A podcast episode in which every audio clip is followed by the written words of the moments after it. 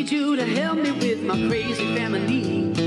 Marriages and raising kids, insanity. There must be some prescription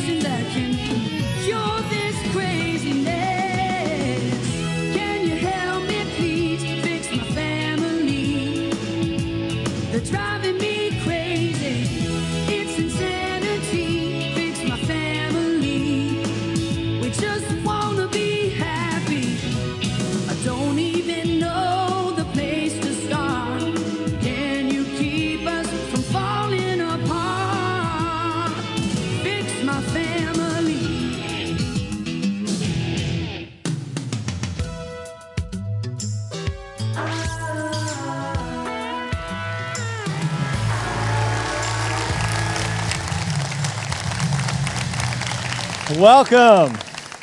That is the most hideous video ever. I need that destroyed. I can never run for office. It's okay. So grateful to have you guys here. Thanks for joining us. I want to say a quick hello to all of our campuses. Let's also give it up for our God behind bars guys, real quick. We love you guys. Grateful for you. Thanks so much. Thanks for coming out. Man, last week was so much fun to have my whole family on stage. Can we just give my family a hand real quick? I'm so grateful for them. They did such a great job. And so, all my family's here, but one, well, I got Mason over at Rodfield. That's where he serves over there, and everyone else is here. So Jessica, every time I'm, I'm trying to drag her on stage, she's like, "No, no." She, you, you gotta understand. She's like, "No, I, I don't have anything really good to say. No one wants to hear me talk." And, and every time, people give us the most comments when she shares. That's the funny thing. It's like every single time. And so she was like totally convinced. One time, I, I, I had her preach, and she, she actually does a really good job. And she, how many of you guys want to hear Jessica preach? Who wants to hear? There you go. See? I'm telling you. So years ago, we were on Trinity Broadcasting Network, and we, we you know, showed our, our broadcast all across the nation and around the world, and uh, from coast to coast and around the world, TBN. Anyway, so we were on there. And so we were on there weekly, and so we finally did a study to see what's the highest rated show we have ever done. Like, we have Nielsen ratings. What's the highest rated? The highest rated show we ever showed from this church was when Jessica preached on TBN. Not me. That was the highest rated. It wasn't even me. So, you know, there you have it. So apparently she does have something to say. So it was so much fun having them all on stage. I think all of them did such a great job and so proud of my kids. And so thanks for letting us just share our family and, and kind of open up to you guys about who we are. And so again, thanks for letting us do that. It was a lot of fun. Today I'm talking about how God can heal your hurt. Many people are hurt and, and have a wound, and, and sometimes that healing is fast. You know, Mason talked about last week about how he really had this rush of God's grace, this rush of forgiveness, that God just really did something special, like in this one moment, it was really powerful. But then I love the fact that Cole said it wasn't like that for me. It was like a season of healing for me. And so I think it's important to understand that it may be an instantaneous thing for you, or it may be a season, but either way, you need to know God heals. And so I just want to encourage you that God can heal your hurt. He can heal your brokenness. He really can restore you. He can do that. He wants to do that in your life. And so I want to, want to encourage you to pull out uh, some notes, grab something to, to write some notes on. Your bulletin has a spot on it for that. And uh, let's say our mission statement together as a church. What are we here to do? We're here to take as many people to heaven as we can before we die, period. That's what we're all about here at Church Unlimited. Check out the first verse for the day. It's Psalms 147 3. It says, He heals the brokenhearted and binds up their wounds. So I'm not trying to suggest that you and I can heal ourselves. We cannot.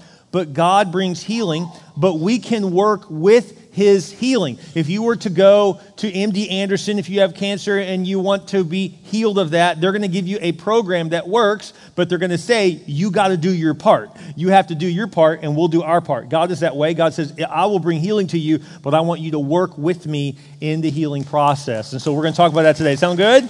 All right, let's do it. So check out the scripture. It says in Hebrews chapter 12, it says this.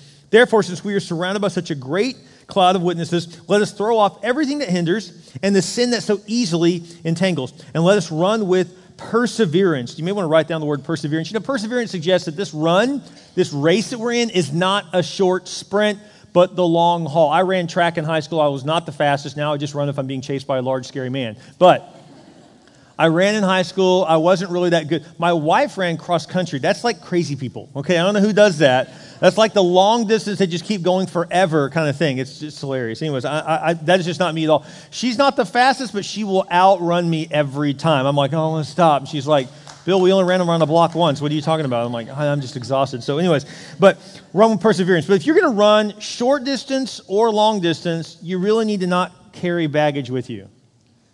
If God wants us to be in a perseverance and an endurance run, you need to know that you are not intended to carry a load with you when you're running.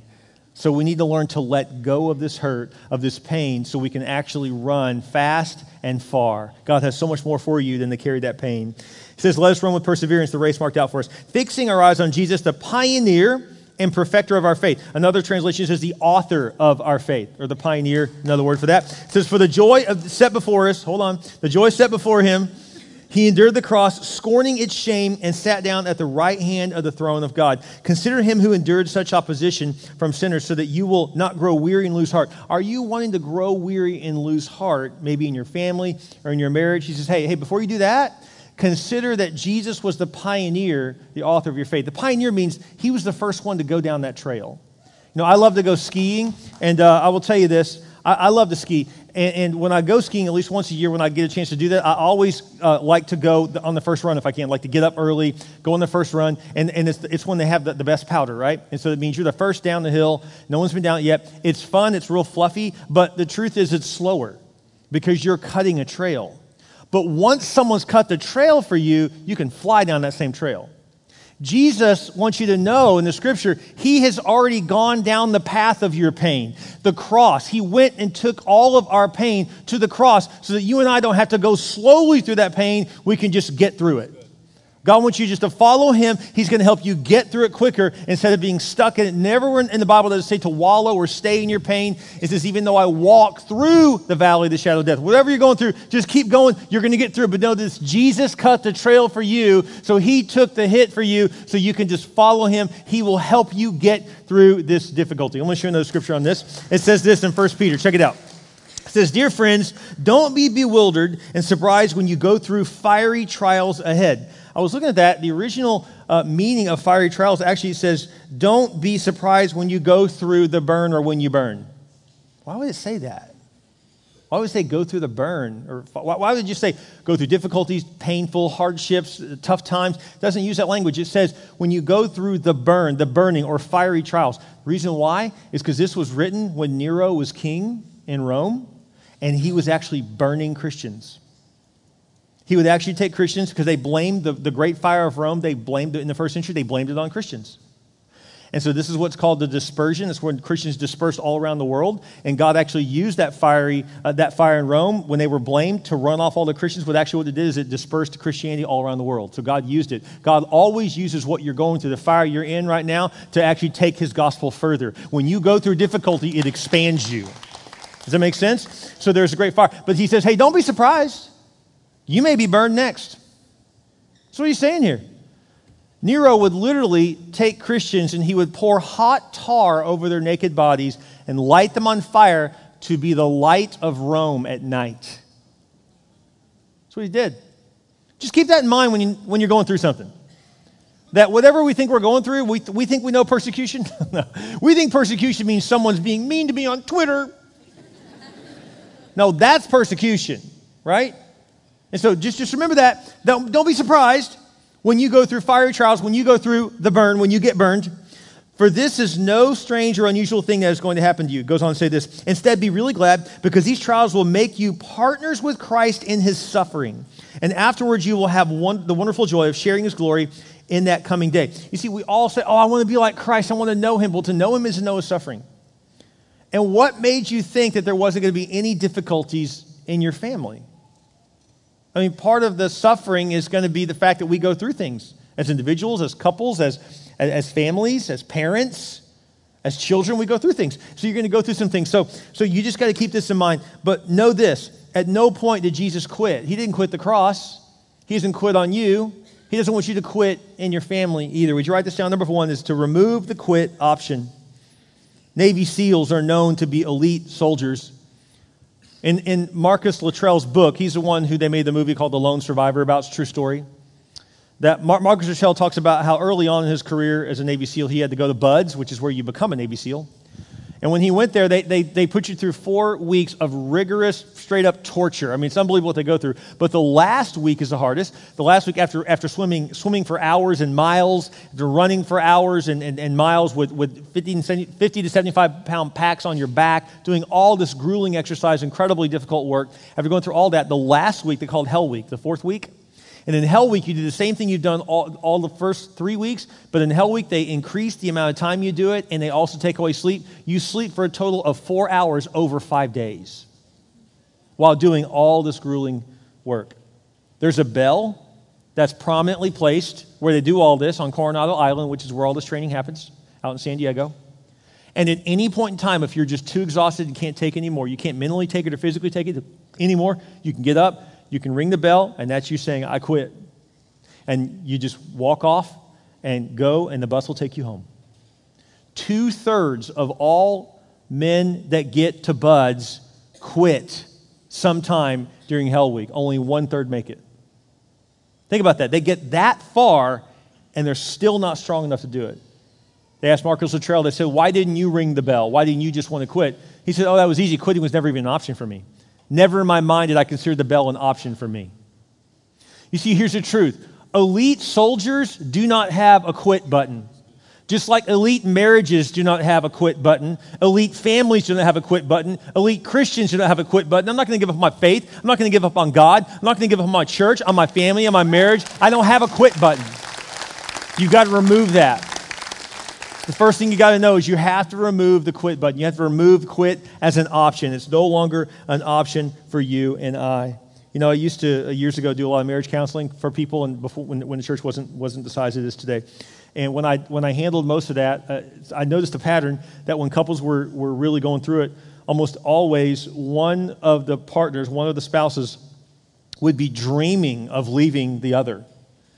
And I found it interesting. I'd always have to challenge them and say, you know what, you gotta, you gotta let that dream of being away from them die. Because you, you're imagining, these are just imaginations, you're imagining it being so wonderful not to be married to them anymore. So wonderful to be married to someone else, or whether it's already someone you're picked out or even flirting with or even connecting with, or whether it's just someone mentally you're already thinking that one day I could meet my perfect man or woman or whatever. And so the truth is, you got to let that die because the grass is not greener over wherever you're looking at. The grass is greener where you're watering it.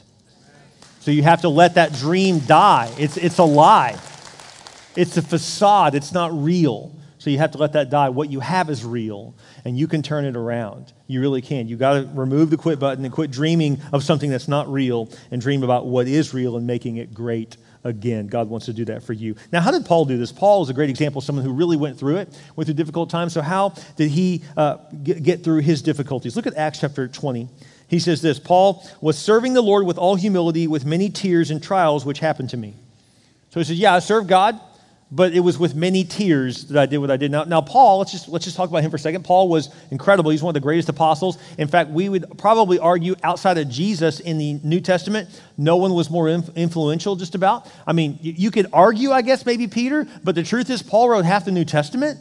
I mean, the guy was just simply amazing. Uh, they weren't in competition, anyways. They were all, you know, friends and brothers in Christ. But the truth is, Paul was incredibly powerful. God used him incredibly uh, to, to, reach the whole world for Christ. I mean, he single-handedly just about took Christ to, to every nation. And he didn't have, you know, computers and email and, and technology and, you know, all, the stuff we have, the internet. He didn't have any of that. And he almost single-handedly did it himself. It's incredible what he did. But notice that he did it while in tears. He said many tears were shed. So I wonder if you're on Paul's team, it was like, hey, where's Paul tonight? Where'd he go? And they're like, oh, yeah, he's back there crying again. Oh, yeah, you know. You know, Paul the crier, he's a big baby, he's always crying. You know, I know that sounds kind of funny, but we tend to believe that, that because Paul was this great man of God, that he never had a dark moment, never had a tough time. That's just not true. He said, I had many tears, but yet he never quit. He never gave up. So, what's the key? Is there a secret sauce to Paul to hanging in there when, when, when probably everything in him wanted to quit at times? Did you know that everywhere that Paul went, by the way, he was beat up? Every time he went and preached, that someone beat him up. I mean, listen, I've preached some bad sermons, but I've never been beat up afterwards. I'd like to not start today either. I'm just saying, like, wow, that's, that's pretty amazing, right? And so, I mean, he really went through, he was falsely imprisoned. People lied about him. I mean, all kind of mobs would attack him. I mean, it was crazy. They had to sneak him out of some towns before they tried to kill him. I mean, he had assassination attempts. It was crazy what he went through. And he said, I had many tears. So, what was, what was the key for Paul? How did he overcome all those hurts and all those betrayals, all those difficulties? Here's how Philippians chapter 3. Forgetting what lies behind and reaching forward to what lies ahead, I press on towards the goal for the prize of the upward call of God in Christ Jesus. The upward call, that means that he kept getting better. If he made a mistake, he'd improve it and go upward. He kept getting better at what he did, right? And so towards the upward call of Christ. But he says here, forgetting what lies behind. Can I tell you the real secret to overcoming your hurt? To overcoming what happened to you two years ago in your marriage or last month with one of your kids or whatever you're facing, whatever hurt? The real key is you got to go straight up mafia. And you got to forget about it. you have to learn to forget about it. Turn the person next to you right now and just go straight up mafia. Just say, forget about it. You got to do this. Because if you don't do this, it's important. I think I just heard my wife. She was like, forget about it. No, that's not how you say it. She's like, what? Here's the thing it's all about where you put your focus. He says, forgetting all that stuff, I'm focused on where God has me going. I'm focused on what God has next for me. I'm not focused on that past hurt and pain and struggle. I'm focused on the prize, the prize of the upward calling of God. I'm focused on what God has me to do. That's where my eyes are going to be, not on what happened to me. It's all about your focus. And so, number two, fix your focus on Jesus.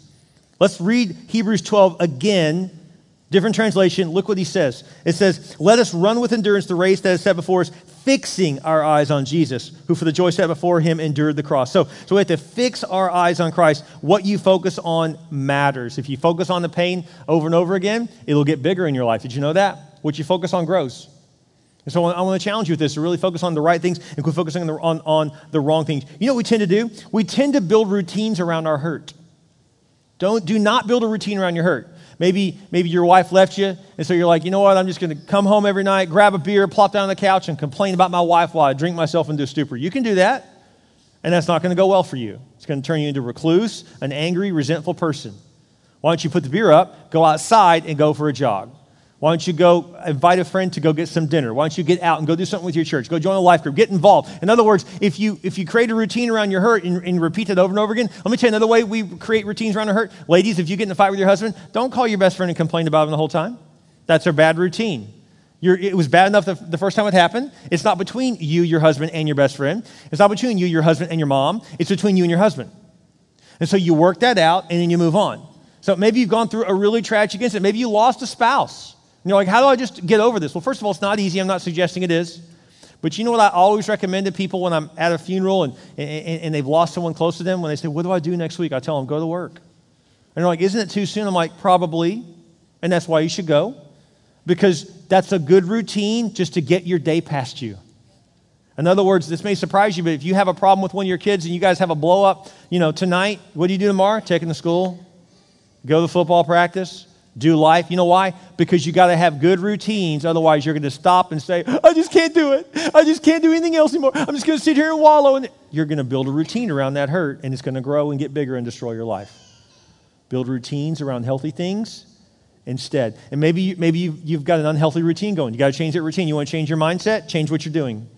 I know that sounds really simple, but fix your focus. If you get your eyes on Jesus and what he has for you in your future, then, then that's important. If you don't, let me tell you what happens. You focus on your hurt, you focus on your anger, and guess what? You're like, forget it. I'm done with this family. They, have hurt me too much. They've done too much. It's not that they've hurt you too much. You keep replaying it again and again. So you think, you know, that, that you know, your husband said something really mean to you. Okay, it was really bad when it happened, and hopefully he apologized. And so why are you still replaying it in your mind? It was bad enough the first time. Quit replaying it. Focus on the future. Focus on the apology. Focus on moving forward, right? Focus on, you know, I had a blowout with my kid. Focus on, you know, the fact that you guys talked it through and made up and, and, and move forward now. Go do something positive together. Get your focus off of that pain. Get your focus on your future. God has bigger things for you. Michael Phelps, you know, was an incredible athlete, uh, won more Olympic medals than anybody uh, currently, and, and, just is amazing what he did. And he had all these, uh, you know, sponsorships, and he was making a lot of money, and he had an incredible career. And then one day, he made a mistake, and he went to a party, and, and uh, someone caught it on video of him uh, smoking pot and he lost a bunch of sponsorships. He, what he really lost was kind of being that American, uh, you know, this, this you know, pure American uh, hero type, type of uh, belief that people had about him. And it really, he kind of had a fall from grace. And they asked him, How did you make up for that? And he said, You know what really turned things around for me? He said, This may seem really simple, but I just got back in the pool. It's actually really smart. I just went back to what made me good. Guys, the right routines build your life, the wrong routines destroy your life. Never build a routine around your hurt, build a routine around your healing. And if you'll do that, God can turn things around. Fix your focus on Jesus and on what He has called you to. You know what? Not only are you going to get hurt in your church, in, in your family, you're also going to probably get hurt. I hate to break it to you if you're going to be in your time at all in your church. You know why? Because we're all just people. This is a rare moment, but I want to show a video, show you a story of someone that, frankly, I hurt. Check out this video. So, Dorothy, we've been friends a long time. And uh, a number of years ago, we, were, we had a ministry going, and it just wasn't going very well. So we were privately trying to figure out as leaders what to do, and ultimately we closed that ministry, which was a pretty painful thing for a lot of people. Um, and you had actually stepped down from that. Tell me what was going on in your heart when that happened, when essentially you got a little hurt by the church you love, because I don't think that's uncommon uh, among anyone at any church. So, what was going through your mind during that time when you stepped down? I was confused. Um, I was I was hurt, but I never stopped trusting God. If God didn't want our church to close, then it wouldn't have happened. I know you ended up eventually at one of our other campuses, and I hadn't seen you in a while. And you've still been involved, but I hadn't just I just hadn't seen you in a while. Something in me was prompted, and I just it was like the Holy Spirit in that moment. End of service, people are leaving, I just felt the Lord tell me, you need to tell Dorothy you're sorry. You just need to apologize to her. She just needs to know that just acknowledge her hurt, that she has a right to be hurt and just acknowledge it. And so I remember just, I don't think it was anything heroic or something. I just, I just knew I needed to obey God in that moment. So I remember saying, hey, Dorothy, Dorothy. And you walked over and, you know, I simply looked at you and just said, hey, it's so great to see you. And I just feel led for some reason to tell you I'm just so sorry. You don't want to give up what you have just over one hurt. You don't, when your child does something they're not supposed to do, you don't give up on them because they they did something that you didn't agree with or you didn't like. So the church is the same thing. We're all a family. You don't just give up and stop because you've experienced one hurt. If I would have stopped after being hurt a few years ago, I would have missed out on this awesome blessing that I have. I'm serving at the church again. I've met people again. I continue to bring others to Christ. The blessings continue and they're out there for you. And you don't want to miss them just because you stopped. We just give it up for Dorothy? She's an amazing person. She really is. She's a great example. Rather than wallowing in her pain and, and simply saying, you know, hey, you, you, you shut down this ministry for whatever reasons, I'm mad, I'm angry. And they had every right to be angry, they really did. But she said, you know what, I'm not going to do that. This is my church. I'm going to stay plugged in and stay, stay part of it. You know what? Some people have quit going to church because they got hurt. They just they got hurt. Uh, and they said, I, I, just can't take anymore. I'm just, I'm done with people. Those, those Christians just hurt you. I can't go to church anymore because I'm not going to go where all those hypocrites go. And I always tell people, come on in, there's room for one more. Because we're all hypocritical at some level. We're all just human. Guys, look, Jesus got the most hurt by anyone at the church, and he still shows up which means you and I need to understand that we're all human, and so people are going to hurt you. It's going to happen. I hate to break it to you. I've been pastoring church for 21 years, and I've been hurt by this church. But I choose to be faithful to it because God has called me here. Did God call you? The question isn't how you doing, does it all feel good all the time? The question is, did God call you here? If he did, then hurt or not hurt, let's show up and let's honor God. Let's worship God. Let's put him first. It's not about us, it's about him. So let's honor him. I want to challenge you, in fact, to, to uh, understand that your church, you know, we don't quit, we don't give up. We also don't quit on lost people as a church. We're still all about bringing lost people to Christ around here. That's what we do.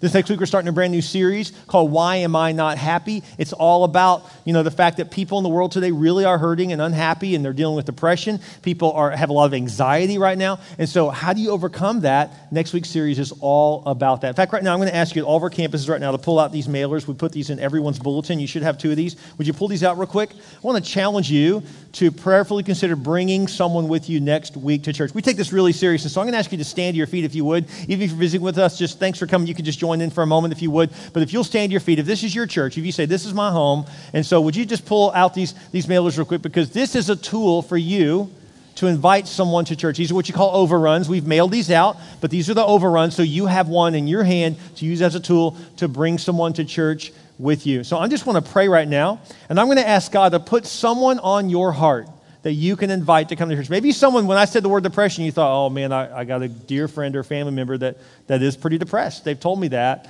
and they just seem down. This series is perfect for them. And uh, I don't know anyone that doesn't deal with depression at some level today, uh, that doesn't feel down at, at, certain times, that, that could not use some biblical tools on how to lift yourself up, how to get out of that funk. And so that's what this whole series is all about. So I want to challenge you right now. Let's pray. Let's ask God to put someone on our heart to bring to church for this brand new series. God, thank you, Lord, that you, you put people on our hearts and on our lives. Lord, thank you, God, that we were on your heart. That's why you sent your son. Lord, you sent Jesus for us. Lord, thank you, God, that you now send us out.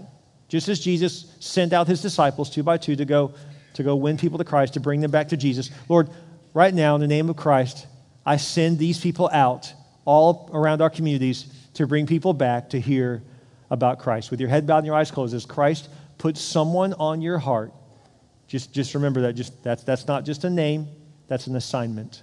That's God giving you an assignment of someone to bring to church with you next week. Lord, thank you, God, that we can be a church that, that has maximum impact, that, that brings people and, and wins them to Christ, that helps them understand who Jesus really is, God. Lord, we don't want to force ourselves on anyone, but God, may we be different by the way we love and care for people so that they would see that what we have is different because we have you. In your name we pray. And all God's people said, Amen. Thank you. You can have a seat. And while you're seated, why don't you turn to the person next to you and say who you're going to bring next week? Why don't you do that if you would? I love this. There's even visitors who are going to bring someone next week. Isn't that great? I love that. And so we, we all can make a difference and bring someone to church with us. Thank you guys for doing that. Thanks for being that kind of a church. By the way, uh, some of our campuses are full in this service. 11:30 is one of our fullest hours. We're just about full, and there's a Cowboy game, and we're still just about full. Okay, that's saying something. And so this is great. That's wonderful. The challenge is, is if we're already full and everyone brings someone, then we're going to have a problem, right? So I actually want to challenge you in this service and at several other campuses. If you're full, just look around your campus right now. Just look in the room wherever you're at and see if you're full. If you are, how many of you right now would say, you know what, I'm willing to go and make a move to go to the one o'clock to make sure there's room for people to come in? Because when people typically come for the first time to church, they come the 11 o'clock hour typically, the 11:30 hour for us. And so if you're willing to make a move to say, you know what, I'm willing to, I'm willing to sleep in for Jesus. It's going to be hard, but. I'll try to do it. If you're willing to do that, to come to the one o'clock next week and bring your friend with you to the one o'clock, would you raise your hand? Would you commit to that? We really, seriously, we need several hundred people here to do that. Would you hold your hand high, please? Come on, hold those hands high. I need your help. I'm asking for your help because we don't. We want to make sure there's room for people. Thank you. We will be completely slammed next week because of the topic. Everyone's dealing with this right now. So thank you. Hold your hand high. Give these people a hand that are committing to that. I'm really grateful. Thank you so much for your help. Thank you. I know our San Antonio campus is about full at the 11:30 as well. That's incredible, considering that campus, the new building's three weeks old now. It's incredible. Thank you. Please consider coming to the one o'clock over there. I know Rodfield's getting full as well. They have an 8:30 service you could consider, or the 10. And so, just thank you. It really does help us to move people to the right service. And your campus pastor will let you know what the need is at your campus. So, thank you for doing that. The next couple scriptures I want to give you before we wrap it up is Proverbs 21:30 and Exodus 14. But Proverbs 21 says this. There is no human wisdom or understanding or counsel that can prevail against the Lord. That's, that's saying anything coming your way, God has victory over. Isn't it good to know that? Whatever's going on in your family, God has victory over it. Whatever's going on with your teenager, God has victory over that. Whatever's going on in you, God has victory over that. Whatever you're facing, the Lord will prevail over that. Isn't that good to know that? Maybe you needed to know that today. Maybe God brought you here for that, that word. And I want to give you an example of someone who it seemed like there was no way out, there was no answer, it was all but done, was Moses and the people of Israel. Moses had led them away from Egypt. They had gotten out of Egypt, out of their slavery. But now they're on the run, and the Egyptians, the Pharaoh said, I'm so angry because he just watched his whole economy walk right out the door. Right? And so he's, he's so angry, and so he says, let's, let's all strap up, let's all get on our chariots, and let's go kill him. So he, he sics his army on them, he's leading the way, and they, they, they finally find themselves at a point where they're literally trapped, and they've got the Egyptians bearing down on them on the hill, coming down to kill them, and what's in front of them is an ocean. There's nowhere to go. Moses cries out to God, which is always the place to go next when there's nowhere to go. He cries out to God, and this is what God says to him. The Lord said to Moses, Why do you cry to me? Tell the people of Israel to go forward.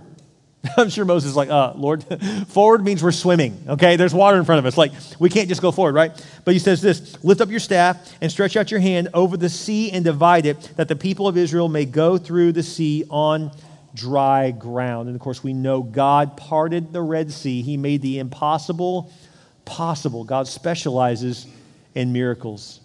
I want to tell you one last story. It's from the 80s, but it doesn't involve a mullet or parachute pants, okay? So it's actually from the 1880s, okay? This is a true story. There was a, a painter who, who was a very famous painter in Germany. He painted, he liked to paint spiritual struggle, it was kind of like one of his specialties. And so he painted this very famous painting. The painting was called Die Schachspieler. Say Die Schachspieler with me. Die Schachspieler. You got to say it like you're German. Schachspieler. Right? So Die Schachspieler, what actually means the chess players. Here's the painting. I want to show it to you behind me. It later became also called by art critics checkmate. So in this painting, you've got the devil, and you've got an angel overseeing this. She looks distraught, right? Watching this young man who's very distraught. And the devil has a young man at checkmate. An art critic looking closer at this would tell you that you may notice all of the players that, the, that Satan's already taken off the board. And you know something, Satan's trying to take you off the board too. So he's already got all these players off the board. And if you look at the dark pawns on the board, every one of those pawns represents a vice. Because Satan's coming at you with his vices to get you hooked on something that can destroy you. So here's this young man. He is in checkmate, frustrated Notice the spider on the edge of the board because the devil wants to get you caught in his web. A lot of great detail in this, isn't there? It's just very interesting. I find there's a lot of, lot of great details. You, you know, not to mention the fact that he's already got his hand on someone he already took off the board, right? We see a demon above looking down below, one on the other side. The guy doesn't even see it. That's where we are, isn't it? Sometimes we feel like the devil has us at checkmate. We have no move left. So in 1889, a man by the name of Paul Morphy was the grand national chess champion. He founded, at that time, the only national chess playing organization in the world out of New York City. And he would travel around and, and, and he would play different people, and, you know, kind of like they would, they would set up these famous matches and he would play them. And, and he beat pretty much everyone. The guy was just, he was incredible. And so, one particular, uh, one of his travels, he, he, he went to Richmond, Virginia. Word got out that he was coming there to play someone in chess. And on his way there, uh, a guy that was an art collector had D. I, I, I got to say it right. It's so hard to say it. D. Schachspieler, he had uh, Checkmate, this actual painting, in his house. And so he had collected this art. And so he knew that this famous chess player was coming. He thought, I really want him to see this, this piece of art. I want to see his opinion of it, right? But he had all kinds of art as well. So he, he was a pretty prominent guy, so he kind of got word to Paul Morphy, this famous chess player, to, and invited him to his house. So he did. He came to play chess, but after that, he went to this man's house for dinner. They had dinner. He showed them all of his art. And as, as Paul was talking with the man uh, and he was describing his art and his life and that kind of stuff, they were talking over dinner, Paul kept looking over the man's shoulder because this particular painting uh, was behind him. So he kept looking at it. And because of his chess mind, he just can't shut that off. He kept looking at the board. And finally, after looking at it for a while, the, the man said, Why are you still staring at the, the painting? He said, You really want to know? He goes, Yeah, I really do. He goes, Well, to be honest with you, I think I can take that young man's game and win. He said, Look, I know you're a champion, but not even you can do that. He said, I think I can. He said, Challenge accepted. So the man got up, got a chessboard, and put all the players just as it was on the painting. He played the devil, Paul played the young man in checkmate. And he said, Okay, what's your move? And he began to look closely at it and because of his expertise, he realized there, that he wasn't stuck. You see, the painter originally painting it makes it look like it's a full checkmate, but a true expert knows actually, with the king still on the board, there's always one move left. And God has got one move left for you. You're not at checkmate in your marriage. You're not at checkmate with your kids. God's got another move for you. He is still on the board, and so are you, so you are not done. It's time to believe God again that He's got something fresh for you. He is not done in your life. Would you bow your heads with me, every head bowed, every eye closed? Would we take a moment to pray? I want to encourage you today to know that the King has one more move for you. Pastor, you don't understand. My marriage is done, it's over. No, it's not. You got to believe. I know the devil's creeping up on you and you feel like he's got you checkmate, but the king has one more move. He's not done. He's not through with you. He's not through with your child. He's not through with your family. He's not through with you. He's got another move. With your head bowed and your eyes closed, maybe God brought you here today because He wanted to tell you don't give up, don't quit. That's not an option. Don't you dare ring the bell. I'm with you. I'll help you. With your head bowed and your eyes closed, if you needed to hear that today you know God is speaking to you about your situation, just lift your hand high to God and just say, God, I acknowledge that you are speaking to me. I know this word is for me and I will not give up. I trust that you have another move. I trust you, Lord. Thank you. There are hands going up all across our campuses right now. Thank you. Thank you. God sees that hand, Stone Oak. God sees that hand, Rodfield. God sees that hand, Rockport. God sees that hand, Padre. God sees that hand. God sees you over at the west side. He knows you're there. And He loves you and He has a plan for your life. He's not done, He's not through. Your head bowed, your eyes closed. Make, make your commitment to say, I'm going to focus on Jesus. I'm going to fix myself, fix my eyes on Jesus. With your head bowed and your eyes closed, if you've never trusted Christ to be your Lord and your Savior, you can receive Him right now by praying a very simple prayer. It's not complicated, it's not supposed to be.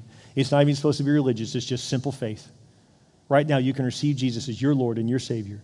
You can begin a relationship with Him by praying this simple prayer. Pray this with us. You can say, Dear Jesus, I realize I need you. I believe you died for me. I believe you paid the price for my sin on the cross. And I believe you rose again. I ask you to come into my heart, be my Lord, and be my Savior. I repent of my sins. I put you in first place. Thank you, Jesus, for saving me. In your name we pray. Amen. Isn't God good? His word is so true.